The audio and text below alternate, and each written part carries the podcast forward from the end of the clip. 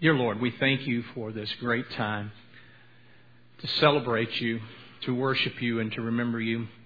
And Lord, I pray that this morning you would open the eyes of our hearts, that you'd give us ears to hear, that we might receive from you. Lord, I pray if there's anyone that does not know you, that they would come to know you by the power of your Spirit before this day is over, so that you might receive the glory. And Lord, we ask all these things in the wonderful name of Jesus. Amen. Well, good morning. This morning, if I were to title this sermon, it might be Jesus 101. There are many messages that we hear this time of year about the purpose of Christmas, the reason of Christmas, and even not so much the ones that are verbalized, but the ones, in fact, that we personify. And certainly, Christmas is a time that people who don't even know Christ uh, certainly participate in. They may be of another religion, or maybe not even a, a faith or a belief in the existence of God, but yet it's a time where most people participate on some level with what they deem is the meaning of Christmas. Well, for the believer, and for those of us who call ourselves Christ followers, then we know that it all goes back to Jesus. It all centers around the person of Jesus Christ. And I want to remind you this morning that when we say Jesus, we are saying God. We believe that God is the Father, the Son, and the Holy Spirit.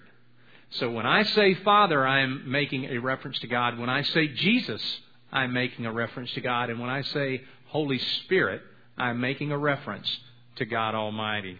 So that's why we say God in the flesh.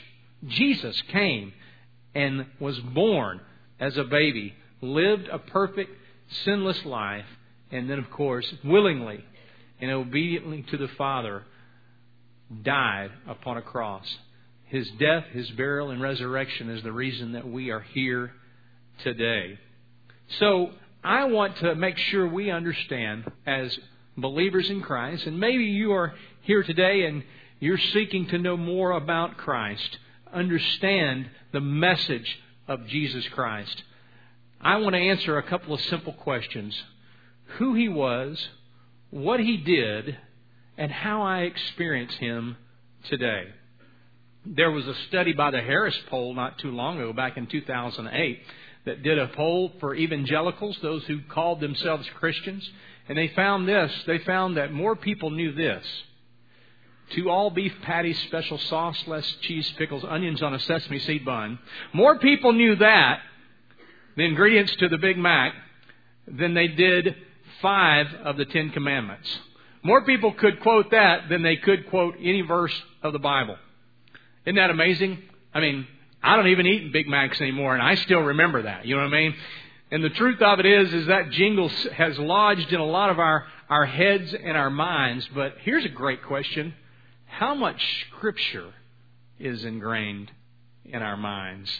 I want to read scripture to you today because I think it is the best method of us understanding who Jesus is.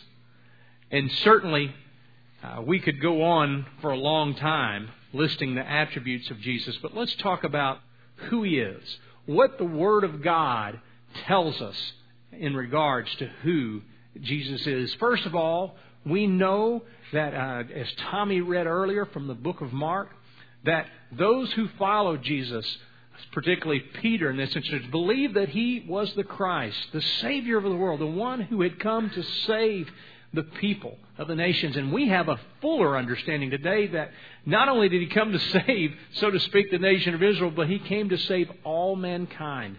He came to atone, to cover the sins of the world for all who would ask and receive of his grace and forgiveness. But also, we know this that he is the Creator.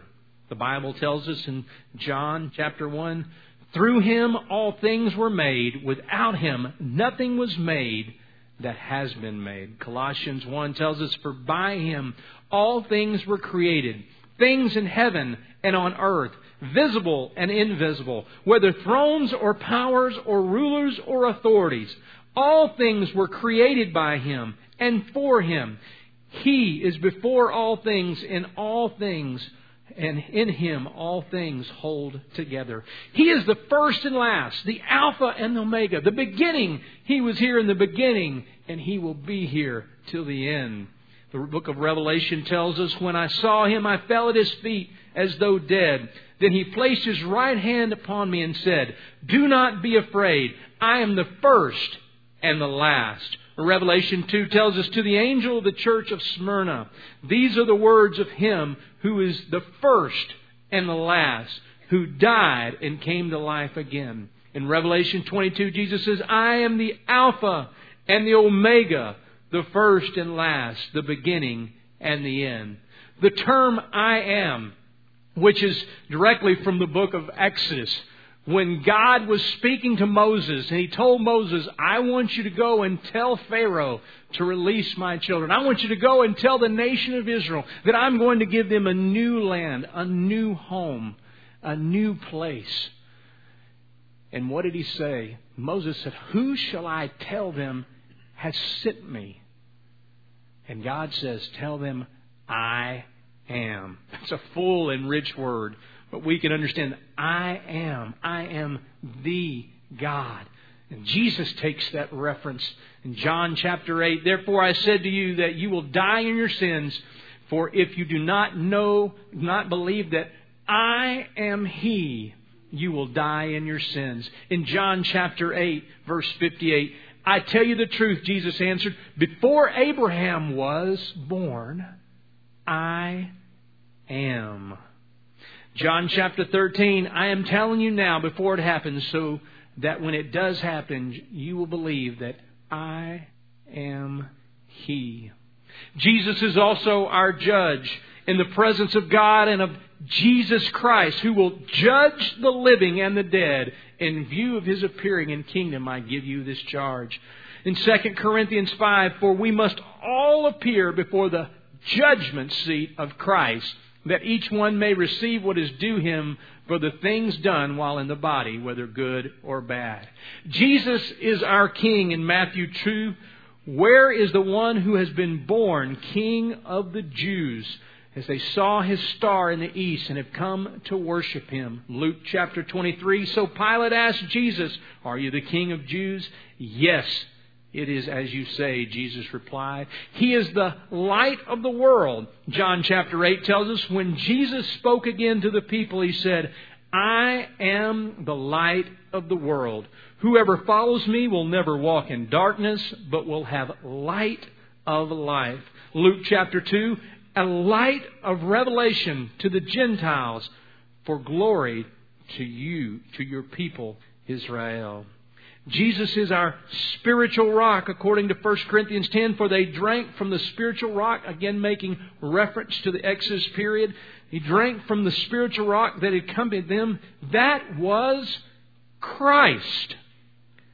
And then he is the good shepherd. John chapter 10. I am the good shepherd. The good shepherd lays down his life for his sheep. May the God of peace who through the blood of the eternal covenant brought back from the dead our Lord Jesus, that shepherd of the sheep. And of course, most of all, he is our Savior. In John 4 42, and incidentally, I have hard copies back there for anybody who would like them as you leave. They said to the woman, We no longer believe what you said just because it's what you said. Now we have heard for ourselves. We know that this man really is the Savior of the world. In 1 John, and we have seen and testified that the Father has sent the Son to be the Savior of the world. What the Bible tells us about Jesus, who He is. But the Bible doesn't stop there. It also tells us what He came to do. The Bible tells us He came to reveal the Father. All things have been committed to me by my Father. No one knows the Son except the Father, and no one knows the Father except the Son, and those to whom the Son chooses to reveal. He came to be a ransom for many. Just as the Son of Man did not come to be served, but to serve and to give his life as a ransom for many. He came to serve and to give his life. He came to preach the good news of the kingdom. I must preach the good news of the kingdom to the towns also because that is why I was sent. To do the will of the Father, for I have come down from heaven not to do my will, but to do the will of Him who sent me. To give the Father's words, for I gave them the words you gave me, and they accepted them. They knew with certainty that I came from you, and they believed that you sent me to testify to the truth. You are, are king, then, said Pilate, and Jesus answered, You are right in saying I am a king. In fact, for this reason I was born, for I came into this world to testify to the truth. Everyone on the side of truth listens to me. He came to dis- destroy and to, to die and to destroy Satan's power. Since the children have flesh and blood, he too shared in their humanity, so that by his death he might destroy him who holds power over death. He came to fulfill the law and the prophets. Do not think I have come to abolish the law or the prophets. I have not come to abolish them, but to fulfill them. He came to give life. The thief comes to kill, steal, and destroy. But I come that you might have life and have it abundantly. To taste of death for everyone. But we see Jesus, who was made a little lower than the angels, not crowned with glory and honor because he suffered death, so that by grace of God he might taste of death for everyone.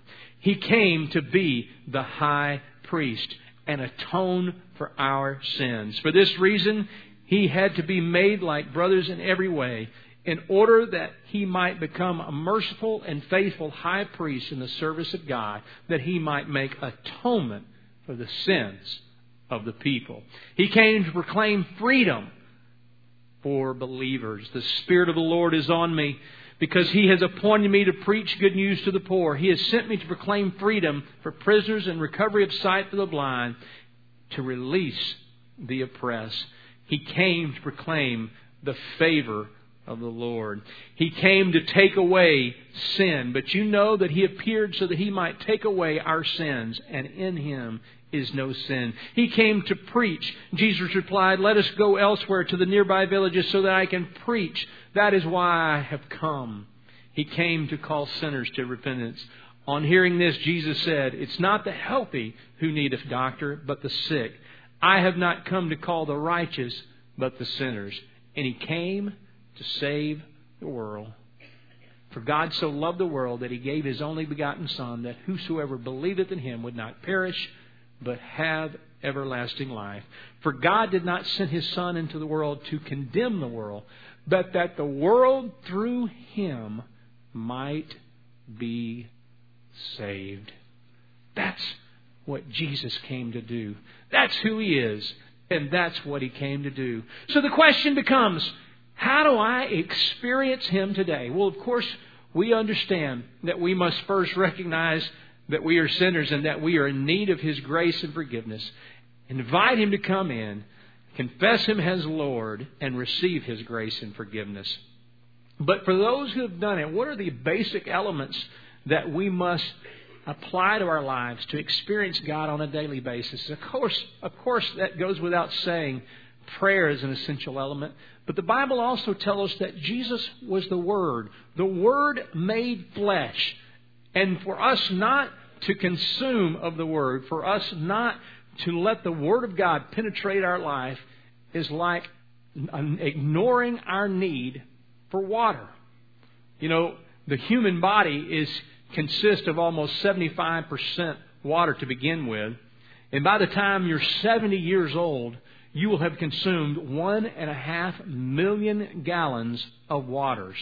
Studies also show that water, uh, increasing water can decrease fat deposits, uh, that it also is a natural appetite suppressant. If you lose 2% of your water supply, you will lose 20% of your energy. A 10% decrease in your water supply, and you would be unable to walk. A 20% decrease in your water supply in your physical body means death. If the Word is a, the spiritual element that God has given for us to connect with Him and to experience with Him, that is imperative that we experience it. And I want to give you uh, about 20 different ways that you can experience the Word of God today. First of all, understanding and surveying the Bible. In the hard copy that we have back there for you, it gives you a little brief survey of creation, the fall, of sin, of God's redemption plan. A little understanding of the whole story so that you have perspective and contextualization when you read Scripture.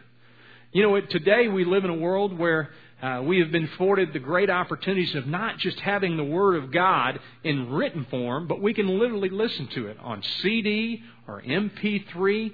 We have the opportunity to hear the Word of God and let it penetrate our minds. I encourage you to take advantage of that. That's another way that we can experience Jesus today, as well as reading silently and taking time to read God's Word each day. Reading aloud, letting your own voice be heard as you read out loud the Scriptures is a very meaningful exercise. If you'll remember in Acts chapter 8, that's exactly what the Ethiopian eunuch was doing when, when he was heard by Philip. Philip heard him reading the Scriptures out loud. For most of us, uh, we don't just learn looking or visually, but we learn visually, we learn audibly, and certainly we, earn, we learn in multiple different types of ways, but physically, in the sense of visually and audibly, are two imperatives that I think we must be willing to participate in to really understand and really to know Jesus in his fullness.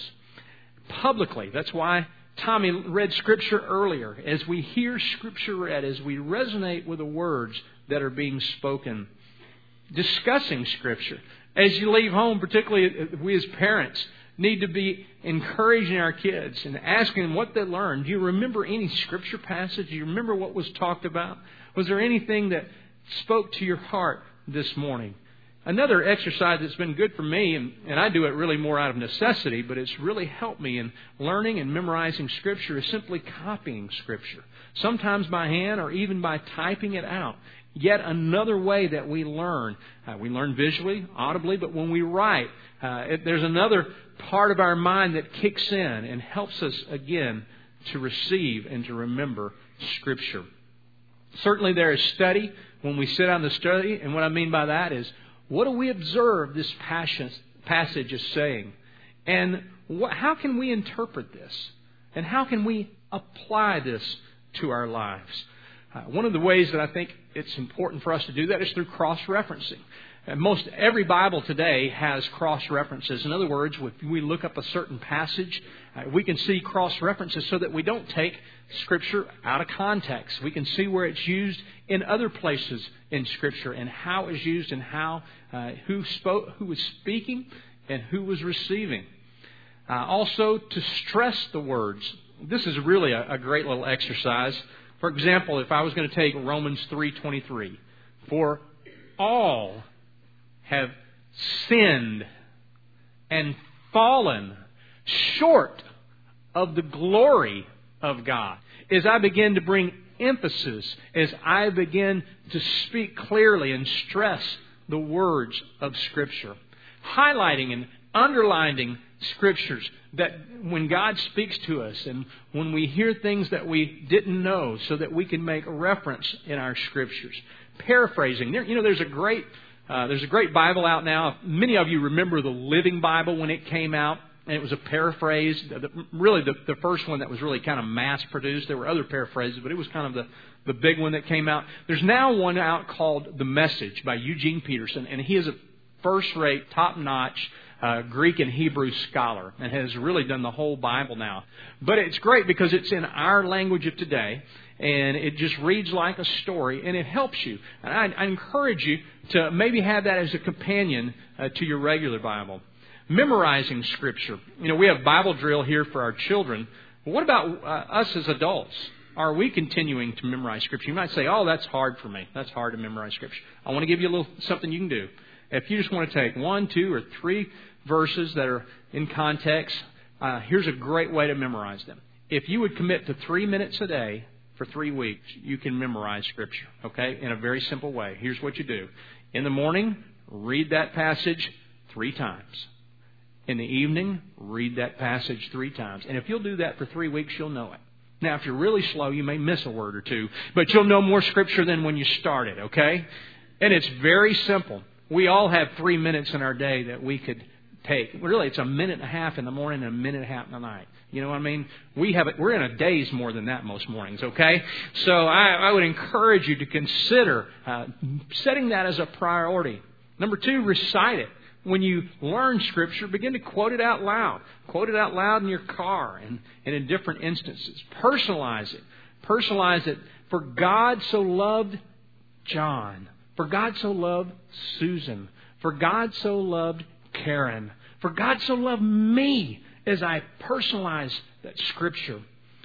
Singing Scripture. We live in a day and age where a lot of Scripture has been put to music now. Some of the songs that we will sing here as we lead in worship are directly from Scripture, helping it to infiltrate our mind and putting it within our hearts.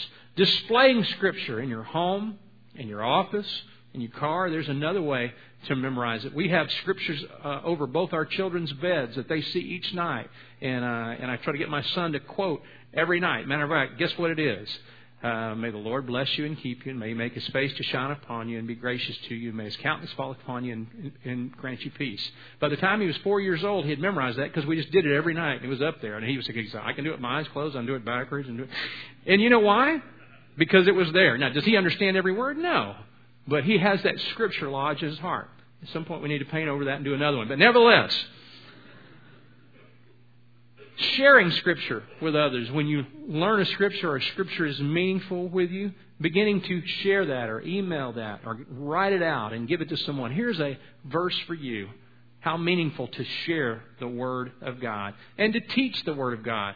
You know, we always have opportunities in our preschool and our children. Uh, we have several who are being baptized today, a couple who have come to Christ and uh, will follow in discipleship. If you would like to participate in discipling those who've become believers, we would love to give you that opportunity through training and, and through your commitment and participation. And then last of all, doing the Word of God. James chapter 1 tells us to be doers of the Word. Matthew chapter 7 verse 21 uh, Jesus says, Whoever hears my words and puts them into practice is like the one who built his house upon the rock. So, my question to you are you going to be a doer of the word or simply a hearer of the word? Now, we have a couple of things that we're going to try to do in this next year that I want to invite you uh, to participate in. But first of all, I want to ask you a question Do you know Christ? Have you received His grace and forgiveness? Number two, are you spending time with Him devotionally in prayer and Scripture? And number three, how are you going to do the Word? We're going to, try, uh, over the next five years, beginning this next year, we're going to start trying to sponsor a thousand children, a thousand orphans around the world and locally. We want to invite you to participate. We're going to try to accomplish 10,000 outside impact hours in, in our community and, and, with, and around the world outside of what we do on church on Sunday morning. And then we're asking God if there's a dream or a vision He's put in your heart for, for a mission, for a ministry, we want you to come share that with us. We're not going to be able to do all of them, but we've budgeted a little bit of money for a, a mission, a ministry that can include multiple people through our congregation. Begin to pray how God will use you. How will you give Jesus this season? How will you give Jesus to those you love? How will you let the light of Christ shine this next year in 2010? Father, thank you that the reason, not just for this season, but for our very existence here on earth, is to know you and to bring you glory. And Lord, I pray if there's one that doesn't know you today, that you would draw them by the power of your Spirit. Lord, I pray for those who have become complacent in their faith, that today you would stir them, that we would remember, Lord, who you are, what you've done, and how we can experience you today as followers of Christ. So, Lord, if there's one that needs to come today, I pray that you would draw them at this time. And Lord, we'll give you the praise and the glory and the honor for all that you do. Amen.